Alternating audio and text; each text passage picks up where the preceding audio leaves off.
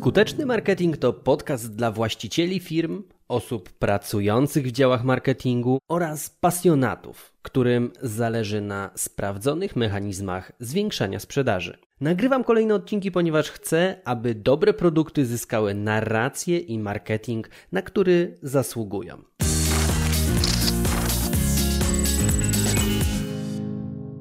Jak przygotować się do nagrywania wideo? A to trzeba się w ogóle jakoś przygotowywać? Nie wystarczy kliknąć na czerwony przycisk nagrywania i już leci? W teorii oczywiście wystarczy, ale zazwyczaj takie materiały wyglądają normalnie. A jak pewnie się domyślasz, warto się przyłożyć, aby całość miała prawo się wyróżnić. No i razem z Szymonem Kucharczykiem z firmy Apeiron nagrywaliśmy ostatnio klip wideo premiery książki od Czaruj Marketing. Przygotowanie takiej realizacji to jest niemały proces, więc chciałbym się z Tobą podzielić, jak całość przebiegała krok po kroku. Przyznam Ci się, że przechodziłem przez taki proces dopiero drugi raz i popełniłem sporo błędów, którymi chcę się z Tobą też dzisiaj podzielić. Jeżeli słuchasz od jakiegoś czasu mojego podcastu, to pewnie już widzisz i zauważasz, że gdy robię coś nowego, to staram się to wszystko zebrać w proces i swoje przemyślenia wy wydać, przelać na odcinek podcastu. I oto moje wnioski, które zrobiłem w formie znanej i lubianej checklisty. Zebrałem kilkanaście punktów, ale jest szansa, że coś jeszcze po drodze przyjdzie mi do głowy w trakcie nagrań, więc być może przebijemy barierę 20 takich podpowiedzi.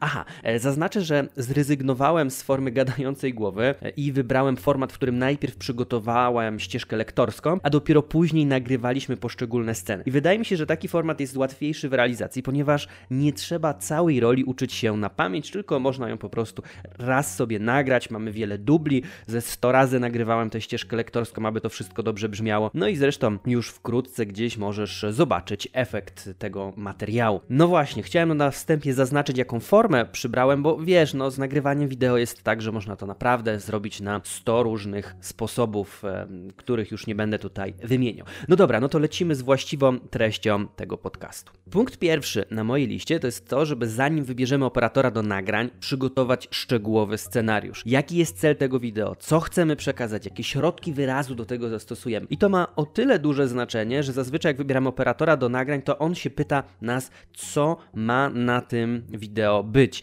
No jeżeli my nie mamy dla niego scenariusza, no to później wszystko staje się bardzo spontaniczne, a wtedy jest dosyć mała szansa, że osiągniemy założony cel dla tego materiału wideo, to co chcemy przekazać w nim. I druga z tych rzeczy, którą tutaj zaznaczyłem, to są środki wyrazu, czyli no jak aktor wychodzi na scenę e, w teatrze, to on nie mówi, że jest smutny, tylko zaczyna płakać. No i tak samo jest trochę z materiałem wideo. To jakby nie wszystko da się tam powiedzieć, niektóre rzeczy trzeba w jakiś sposób wyrazić to jest e, dosyć istotny element. Punkt drugi. Kiedy już e, mamy wstępnie nakreślone, w którą stronę idziemy, to warto dopracować każde słowo, które wypowie lektor. Tak było w moim przypadku i zajęło mi mnóstwo czasu, aby dobrać odpowiednie słowa, odpowiednie przykłady. Zastanawiałem się, czy da się coś jakoś lepiej powiedzieć, lepiej, prościej wyrazić. Też e, na tym etapie skonsultowałem tę treść z potencjalnymi klientami, aby wszystko było dla nich jasne i zrozumiałe, bo nie robimy tego wideo, aby się nam podobało, tylko naszym odbiorcom. To trochę tak jak z wędkarzem, który łowi ryby, no to jak on zakłada tam przynętę na haczyk, to głównie po to, aby to ryba złapała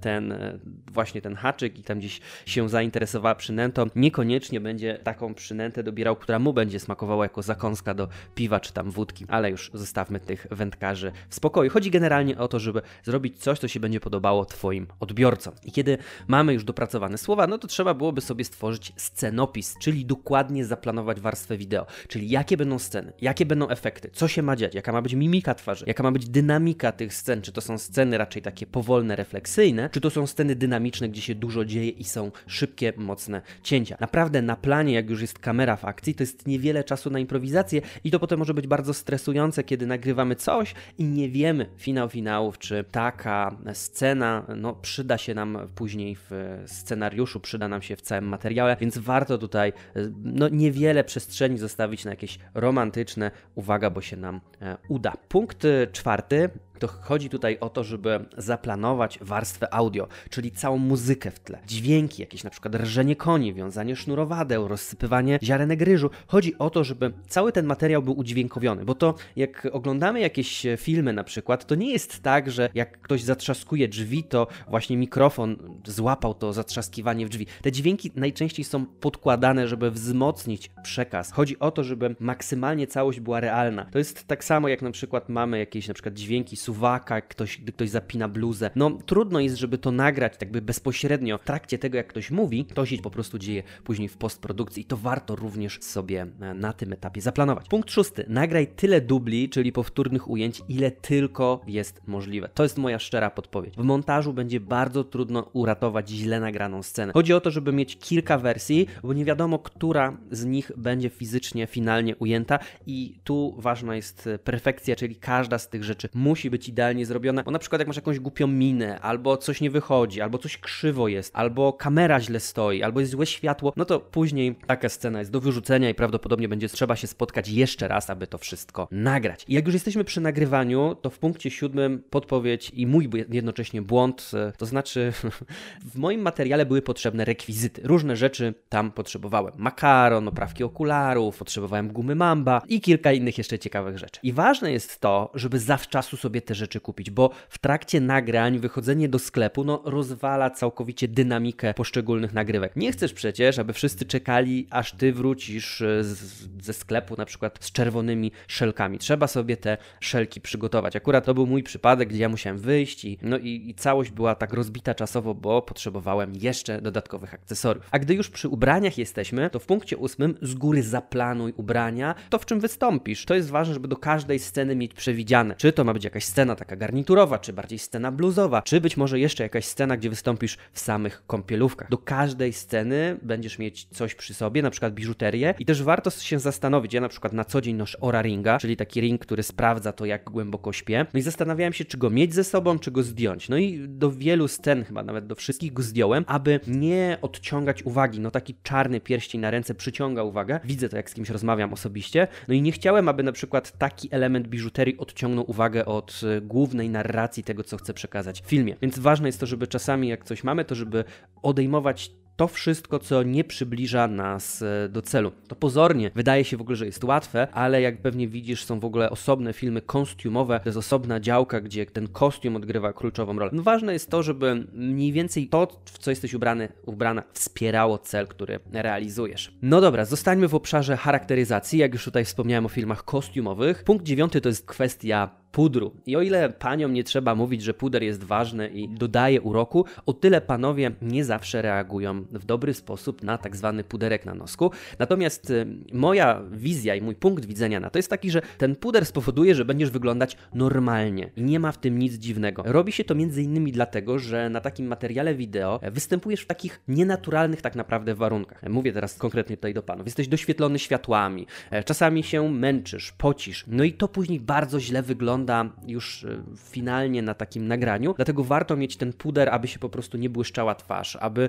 nie było jakichś refleksów. To później znowu odciąga uwagę od takiego głównego przekazu, a możesz mi wierzyć, jeżeli nie nałożysz tego 3 cm warstwy na siebie, jakiegoś podkładu takiego hamskiego, no to nie będzie w ogóle widać, że coś masz. Będziesz wyglądać po prostu normalnie, więc konkluzja, puder na nosku powoduje, że wyglądasz normalnie. No dobra, powiedziałem już o oświetleniu i e, do tego punktu chcę właśnie przejść teraz. Dziesiątka. Oświetlenie i profesjonalny aparat potrafi zbudować atmosferę nawet na zagraconym strychu. Przykład to jest dokładnie e, moje nagranie wideo, gdzie nagrywałem u siebie na strychu w kamienicy. Bałagan totalny, ale kiedy ładnie to oświetliliśmy, kiedy użyliśmy dobrego aparatu z obiektywem, który ma jasne światło, no to bardzo sensownie to wszystko wyglądało. Więc e, warto zadbać o tą techniczną sferę. Ja wiem, że ktoś może powiedzieć więcej sprzętu niż talentu, ale naprawdę widzę olbrzymią korelację, że ktoś ma aparat za 20 tysięcy, to ktoś drugi telefonem komórkowym za tysiąc, no, no nie nagra lepiej. No po prostu to jest taki element, w którym Dawid z Goliatem jest po prostu skazany na porażkę ze względu właśnie chociażby na technologię. No dobra, jedenastka.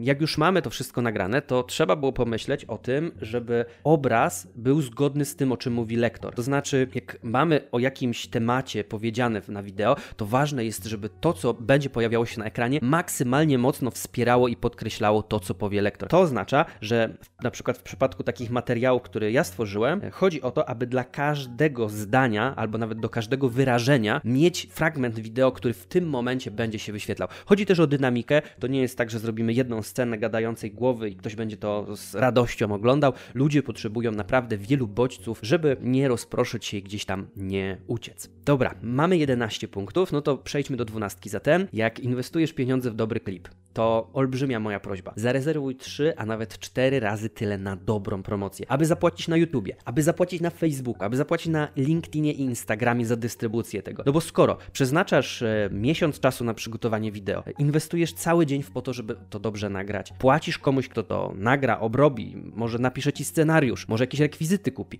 no to kurczę, no szkoda, żeby tam było 16 wyświetleń pod tym wideo. Warto zainwestować i zarezerwować sobie pieniądze w budżecie na to, aby ten materiał mógł szeroko się rozejść. Raczej nie wierzyłbym w jakieś tam wirusowe zasięgi, że ktoś to teraz będzie udostępniał, no bo jeżeli całe przesłanie ma taki komercyjny wymiar, no to jest niewielka szansa, że ktoś to dalej udostępnił siebie. I trzynastka to jest też taka moja tutaj mocno psychologiczna rekomendacja, abyś nie bał się, abyś nie bała się nagrywać, bo finalny efekt wideo zrekompensuje chwilowy stres. Ja kiedyś od Sebastiana Kotów, kiedy byłem u niego na warsztatach, usłyszałem takie dosyć ważne zdanie dla mnie wtedy. I to zdanie być może tobie też pomoże. Generalnie brzmi to tak, że w życiu do pełni szczęścia często potrzebujemy 20 sekund nadludzkiej odwagi. 20 sekund, aby się odważyć. 20 sekund, aby zacząć robić pewną ważną dla nas w danej chwili rzecz. I chodzi mi tutaj głównie o to, aby mając te 20 sekund, na przykład usiąść przed kamerą i zacząć mówić. Te pierwsze 20 sekund czasami będzie na takiej adrenalinie. Czasami to nie będzie fajne, czasami to nie będzie konkretne, ale kiedy spędzimy już te 20 sekund,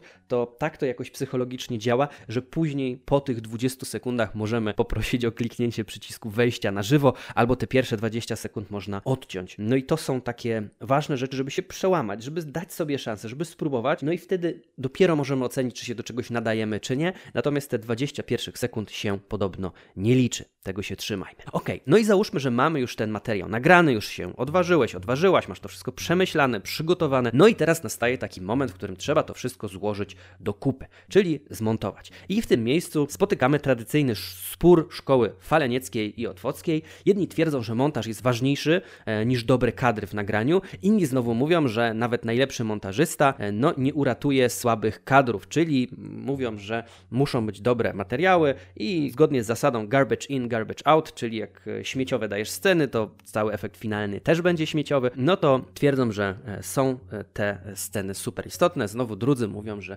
da się zmontować nawet ze śmieci coś fajnego. Często jest tak, że ci, co nagrywają, mówią, że w montażu da się uratować, ci, co montują, mówią, że trzeba to zrobić w nagraniach. No, wiesz, jak to zazwyczaj w takich sporach bywa. Pomijając to wszystko, ja uważam, że i nagranie wideo, czyli operator kamery musi wykonać dobrą robotę i przede wszystkim montażysta musi być też na najwyższym poziomie, aby to wszystko dobrze zagrało, jak taka dobrze naoliwiona orkiestra, czy jak to się tam mówi. No i jak wygląda taka obróbka materiału w praktyce? Moja podpowiedź jest taka, żeby poprawiać aż do bólu. I y, warto do tego użyć aplikacji frame.io, aby odbyło się to w ekologicznych warunkach dla montażysty, aby w pewnym momencie ten montażysta nam nie powiedział, żebyśmy poszli daleko i szybko od niego, bo już y, dość tych wszystkich poprawek. Frame.io to jest taka aplikacja, w której z dokładnością do jednej klatki możesz zaznaczyć, co trzeba poprawić. Możesz tam skomentować, co dokładnie chcesz zmienić. Możesz zaznaczyć strzałką, że na przykład kadr trzeba w jakiś sposób przesunąć. Ten system oszczędza wymiany jakiejś setki maili, przerzucania się tekstami w stylu, wiesz, popraw tam przejście z tego ciemniejszego kadru, wiesz, jak wchodzę i tam mówię o tym ptaszku. E, no, często